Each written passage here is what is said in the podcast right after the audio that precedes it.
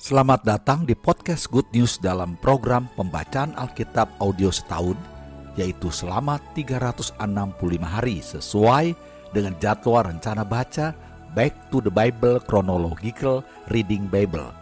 Selamat mendengarkan, Tuhan Yesus memberkati. Inilah mendengarkan firman Tuhan hari ke-62.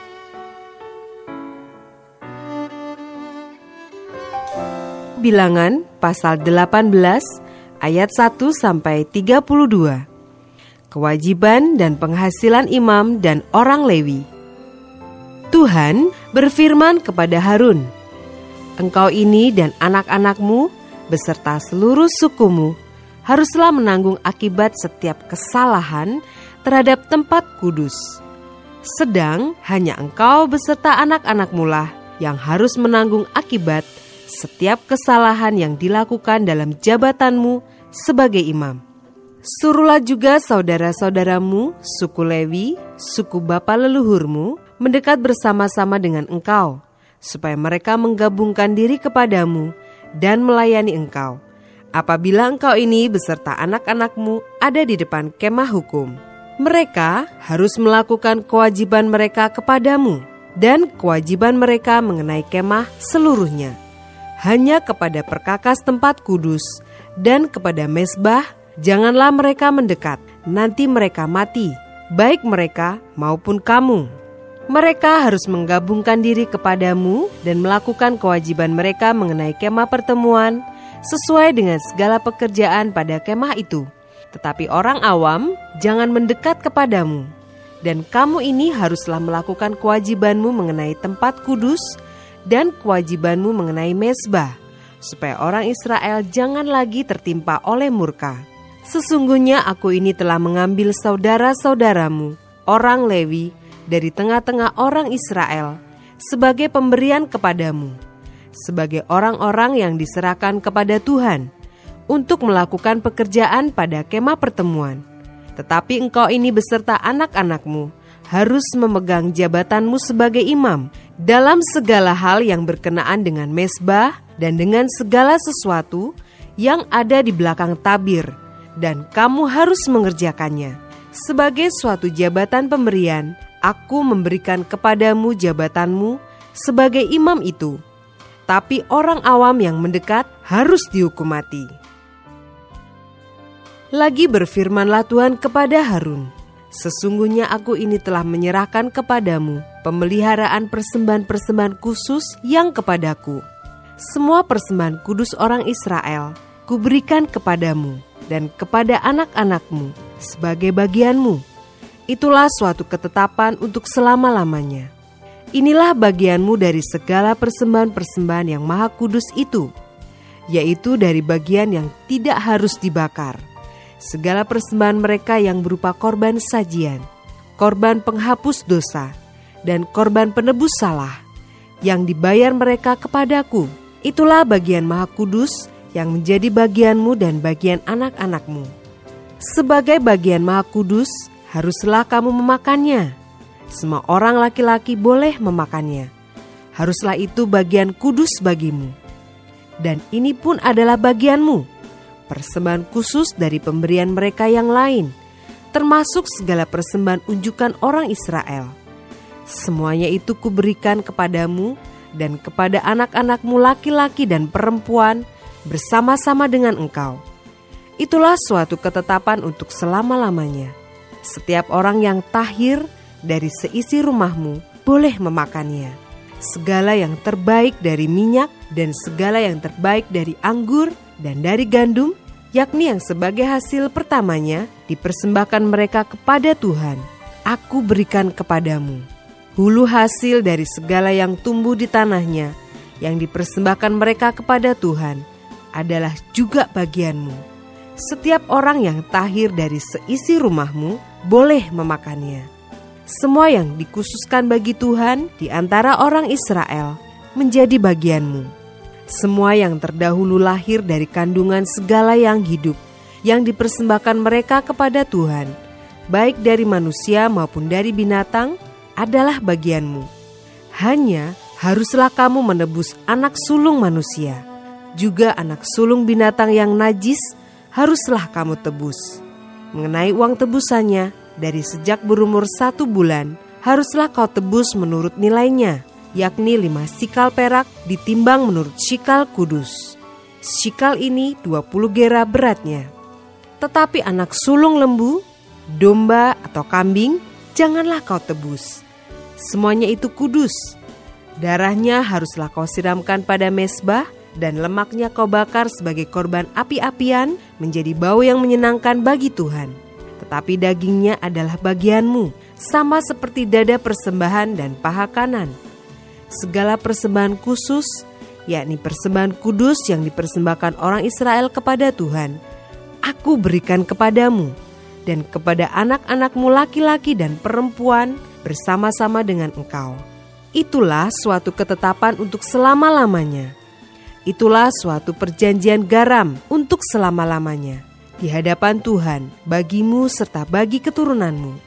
Tuhan berfirman kepada Harun, "Di negeri mereka engkau tidak akan mendapat milik pusaka dan tidak akan beroleh bagian di tengah-tengah mereka. Akulah bagianmu dan milik pusakamu di tengah-tengah orang Israel." Mengenai Bani Lewi, Sesungguhnya aku berikan kepada mereka segala persembahan persepuluhan di antara orang Israel sebagai milik pusakanya untuk membalas pekerjaan yang dilakukan mereka, pekerjaan pada kemah pertemuan. Maka janganlah lagi orang Israel mendekat kepada kemah pertemuan, sehingga mereka mendatangkan dosa kepada dirinya lalu mati. Tapi orang Lewi, merekalah yang harus melakukan pekerjaan pada kemah pertemuan, dan mereka harus menanggung akibat kesalahan mereka. Itulah suatu ketetapan untuk selama-lamanya bagimu turun-temurun. Mereka tidak akan mendapat milik pusaka di tengah-tengah orang Israel. Sebab persembahan persepuluhan yang dipersembahkan orang Israel kepada Tuhan sebagai persembahan khusus, kuberikan kepada orang Lewi sebagai milik pusakanya. Itulah sebabnya aku telah berfirman tentang mereka mereka tidak akan mendapat milik pusaka di tengah-tengah orang Israel. Tuhan berfirman kepada Musa, "Lagi haruslah engkau berbicara kepada orang Lewi dan berkata kepada mereka, apabila kamu menerima dari pihak orang Israel persembahan persepuluhan yang kuberikan kepadamu dari pihak mereka sebagai milik pusakamu, maka haruslah kamu mempersembahkan sebagian daripadanya sebagai persembahan khusus kepada Tuhan, yakni persembahan persepuluhanmu dari persembahan persepuluhan itu. Dan persembahan itu akan diperhitungkan sebagai persembahan khususmu, sama seperti gandum dari tempat pengirikan dan sama seperti hasil dari tempat pemerasan anggur. Secara demikian, kamu pun harus mempersembahkan sebagai persembahan khusus kepada Tuhan sebagian dari segala persembahan persepuluhan yang kamu terima dari pihak orang Israel. Dan yang dipersembahkan daripadanya sebagai persembahan khusus kepada Tuhan, haruslah kamu serahkan kepada Imam Harun. Dari segala yang diserahkan kepadamu, yakni dari segala yang terbaik di antaranya, haruslah kamu mempersembahkan seluruh persembahan khusus kepada Tuhan sebagai bagian kudus daripadanya. Lagi haruslah engkau berkata kepada mereka, apabila kamu mengkhususkan yang terbaik daripadanya, maka bagi orang Lewi haruslah hal itu dihitungkan sebagai hasil tempat pengirikan dan hasil tempat pemerasan anggur.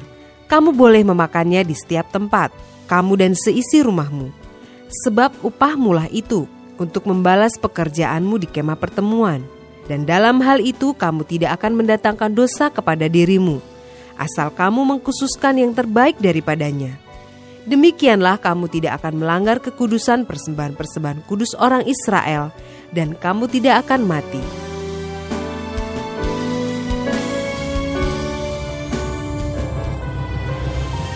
Bilangan pasal 19 ayat 1 sampai 22 air pentahiran. Tuhan berfirman kepada Musa dan Harun, Inilah ketetapan hukum yang diperintahkan Tuhan dengan berfirman, Katakanlah kepada orang Israel, supaya mereka membawa kepadamu seekor lembu betina merah yang tidak bercela, yang tidak ada cacatnya, dan yang belum pernah kenakuk. Dan haruslah kamu memberikannya kepada Imam Eleazar, Maka lembu itu harus dibawa keluar tempat perkemahan, lalu disembeli di depan imam. Kemudian Imam Eleazar harus mengambil dengan jarinya sedikit dari darah lembu itu.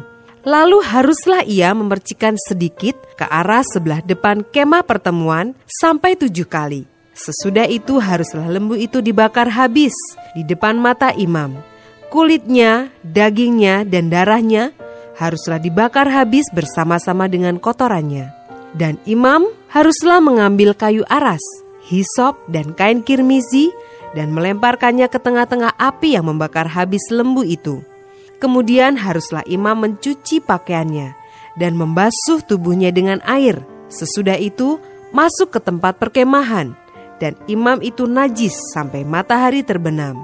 Orang yang membakar habis lembu itu haruslah mencuci pakaiannya dengan air dan membasuh tubuhnya dengan air, dan ia najis sampai matahari terbenam. Maka seorang yang tahir haruslah mengumpulkan abu lembu itu dan menaruhnya pada suatu tempat yang tahir di luar tempat perkemahan, supaya semuanya itu tinggal tersimpan bagi umat Israel untuk membuat air pentahiran.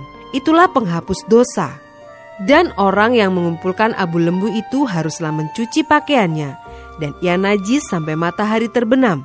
Itulah suatu ketetapan untuk selama-lamanya bagi orang Israel dan bagi orang asing yang tinggal di tengah-tengahmu. Orang yang kena kepada mayat, ia najis tujuh hari lamanya. Ia harus menghapus dosa dari dirinya dengan air itu pada hari yang ketiga, dan pada hari yang ketujuh ia tahir. Tetapi jika pada hari yang ketiga ia tidak menghapus dosa dari dirinya, maka tidaklah ia tahir pada hari yang ketujuh. Setiap orang yang kena kepada mayat, yaitu tubuh manusia yang telah mati, dan tidak menghapus dosa dari dirinya, ia menajiskan kemah suci Tuhan, dan orang itu haruslah dilenyapkan dari Israel, karena air pentahiran tidak disiramkan kepadanya. Maka ia najis, kenajisannya masih melekat padanya, Inilah hukumnya apabila seseorang mati dalam suatu kemah. Setiap orang yang masuk ke dalam kemah itu dan segala yang di dalam kemah itu najis tujuh hari lamanya. Setiap bejana yang terbuka yang tidak ada kain penutup terikat di atasnya adalah najis. Juga setiap orang yang di padang yang kena kepada seorang yang mati terbunuh oleh pedang, atau kepada mayat, atau kepada tulang-tulang seorang manusia, atau kepada kubur, orang itu najis tujuh hari lamanya. Bagi orang yang najis haruslah diambil sedikit abu dari korban penghapus dosa yang dibakar habis. Lalu di dalam bejana abu itu dibubui air mengalir. Kemudian seorang yang tahir haruslah mengambil hisop, mencelupkannya ke dalam air itu dan memercikkannya ke atas kemah, dan ke atas segala bejana, dan ke atas orang-orang yang ada di sana, dan ke atas orang yang telah kena kepada tulang-tulang, atau kepada orang yang mati terbunuh, atau kepada mayat, atau kepada kubur itu. Orang yang tahir itu haruslah memercik kepada orang yang najis itu pada hari yang ketiga dan pada hari yang ketujuh. Dan pada hari yang ketujuh itu haruslah ia menghapus dosa orang itu. Dan orang yang najis itu haruslah mencuci pakaiannya dan membasuh badannya dengan air. Lalu ia tahir pada waktu matahari terbenam. Tetapi orang yang telah najis dan tidak menghapus dosa dari dirinya, orang itu harus dilenyapkan dari tengah-tengah jemaah itu, karena ia telah menajiskan tempat kudus Tuhan. Air pentahiran tidak ada disiramkan kepadanya, jadi ia tetap najis. Itulah yang harus menjadi ketetapan bagi mereka untuk selama-lamanya. Orang yang menyiramkan air penyuci itu, ia harus mencuci pakaiannya, dan orang yang kena kepada air penyuci itu, ia menjadi najis sampai matahari terbenam. Segala yang diraba orang yang najis itu menjadi najis, dan orang yang kena kepadanya menjadi najis juga sampai matahari terbenam. Bilangan pasal 20 ayat 1 Miriam mati Kemudian sampailah orang Israel, yakni segenap umat itu ke padang gurun Zin, dalam bulan pertama. Lalu tinggallah bangsa itu di Kades. Matilah Miriam di situ dan dikuburkan di situ.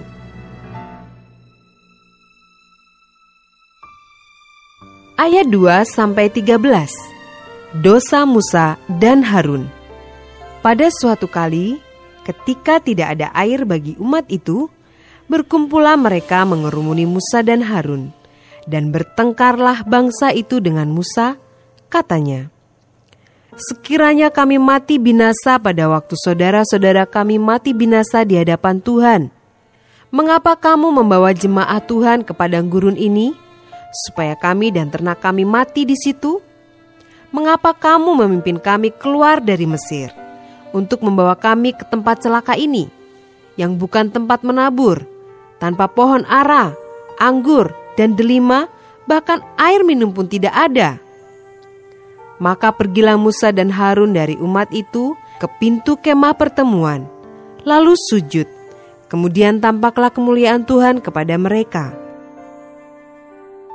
Tuhan berfirman kepada Musa, Ambillah tongkatmu itu, dan engkau dan Harun kakakmu harus menyuruh umat itu berkumpul. Katakanlah di depan mata mereka kepada bukit batu itu supaya diberinya air. Demikianlah engkau mengeluarkan air dari bukit batu itu bagi mereka dan memberi minum umat itu serta ternaknya. Lalu Musa mengambil tongkat itu dari hadapan Tuhan seperti yang diperintahkannya kepadanya. Ketika Musa dan Harun telah mengumpulkan jemaah itu di depan bukit batu itu, berkatalah ia kepada mereka, "Dengarlah kepadaku, hai orang-orang durhaka, apakah kami harus mengeluarkan air bagimu dari bukit batu ini?" Sesudah itu Musa mengangkat tangannya, lalu memukul bukit batu itu dengan tongkatnya dua kali. Maka keluarlah banyak air, sehingga umat itu dan ternak mereka dapat minum. Tetapi Tuhan berfirman kepada Musa dan Harun, "Karena kamu tidak percaya kepadaku dan tidak menghormati kekudusanku di depan mata orang Israel, itulah sebabnya kamu tidak akan membawa jemaah ini masuk ke negeri yang akan kuberikan kepada mereka." Itulah mata air Meribah tempat orang Israel bertengkar dengan Tuhan, dan ia menunjukkan kekudusannya di antara mereka. Ayat 14 sampai 21. Edom menolak permintaan orang Israel melalui negerinya.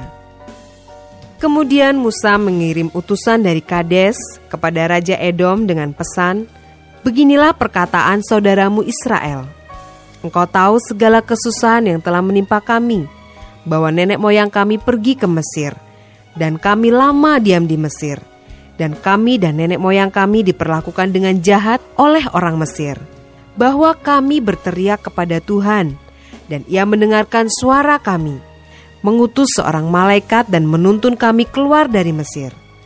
Sekarang ini kami ada di Kades, sebuah kota di tepi perbatasanmu izinkanlah kiranya kami melalui negerimu. Kami tidak akan berjalan melalui ladang-ladang dan kebun-kebun anggurmu, dan kami tidak akan minum air sumurmu. Jalan besar saja akan kami jalani, dengan tidak menyimpang ke kanan atau ke kiri, sampai kami melalui batas daerahmu. Tetapi orang Edom berkata kepada mereka, "Tidak boleh kamu melalui daerah kami. Nanti kami keluar menjumpai kamu dengan pedang." Lalu berkatalah orang Israel kepadanya, "Kami akan berjalan melalui jalan raya, dan jika kami dan ternak kami minum airmu, maka kami akan membayar uangnya. Asal kami diizinkan lalu dengan berjalan kaki, hanya itu saja." Tapi jawab mereka, "Tidak boleh kamu lalu." Maka keluarlah orang Edom menghadapi mereka dengan banyak rakyatnya dan dengan tentara yang kuat Ketika orang Edom tidak mengizinkan orang Israel lalu dari daerahnya, maka orang Israel menyimpang meninggalkannya.